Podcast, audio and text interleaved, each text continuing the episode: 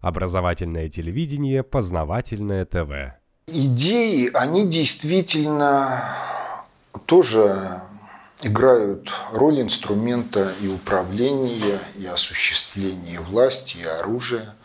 Потому что если вы посмотрите на содержание образования в области финансов и экономики в Соединенных Штатах, ориентирование на взращивание американского управленческого корпуса, то это будет одно образование. А если вы посмотрите на экспортные модификации образования в этой области, то это будет содержательно иное образование. Почему? А потому что решаются разные задачи. Всякий управленец соотносит поток оперативной информации с тем, чему его учили в ВУЗе. И если наших орлов учили, что ставка по кредиту не может быть ниже уровня инфляции, то они будут тупо на этом стоять. Они будут тупо на этом стоять вопреки тому, что в курсе физики, когда изучали электротехнику, они проходили правила Киргофа. На основе правил Киргофа можно построить модели переноса среды в сетях.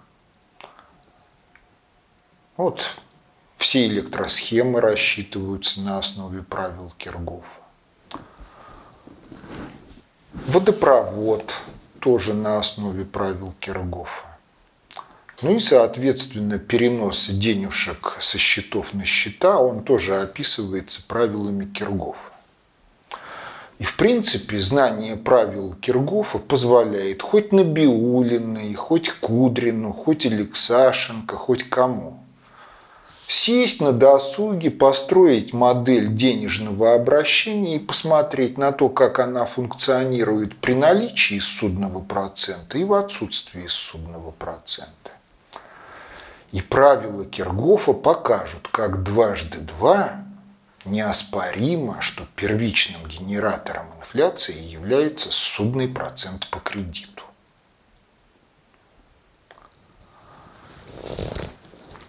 В принципе, публика, которая сидит в Думе, они тоже проходили физику. И они тоже должны знать правила Киргофа.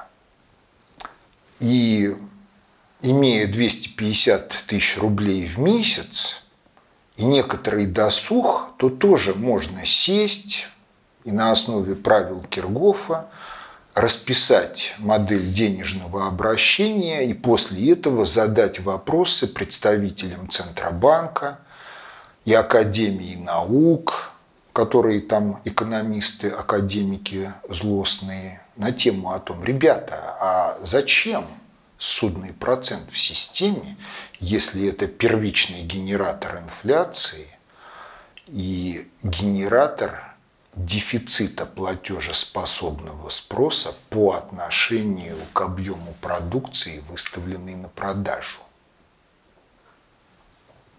Это тормоз экономического развития. Вот Дума существует с 93 года 21 лет, год. Тест на интеллектуальность. Сколько вам требуется времени еще для того, чтобы понять этот простенький факт? Либо опровергнуть правила Киргофа и применимость их для расчета процессов циркуляции денежной массы, когда она сопровождает продуктообмен в реальном секторе.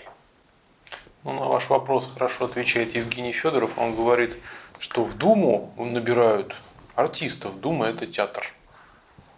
Туда не набирают людей, которые должны в чем-то разбираться. Когда отказывались от советской власти и порицали Верховный Совет, то говорили, что нам нужен профессиональный парламент.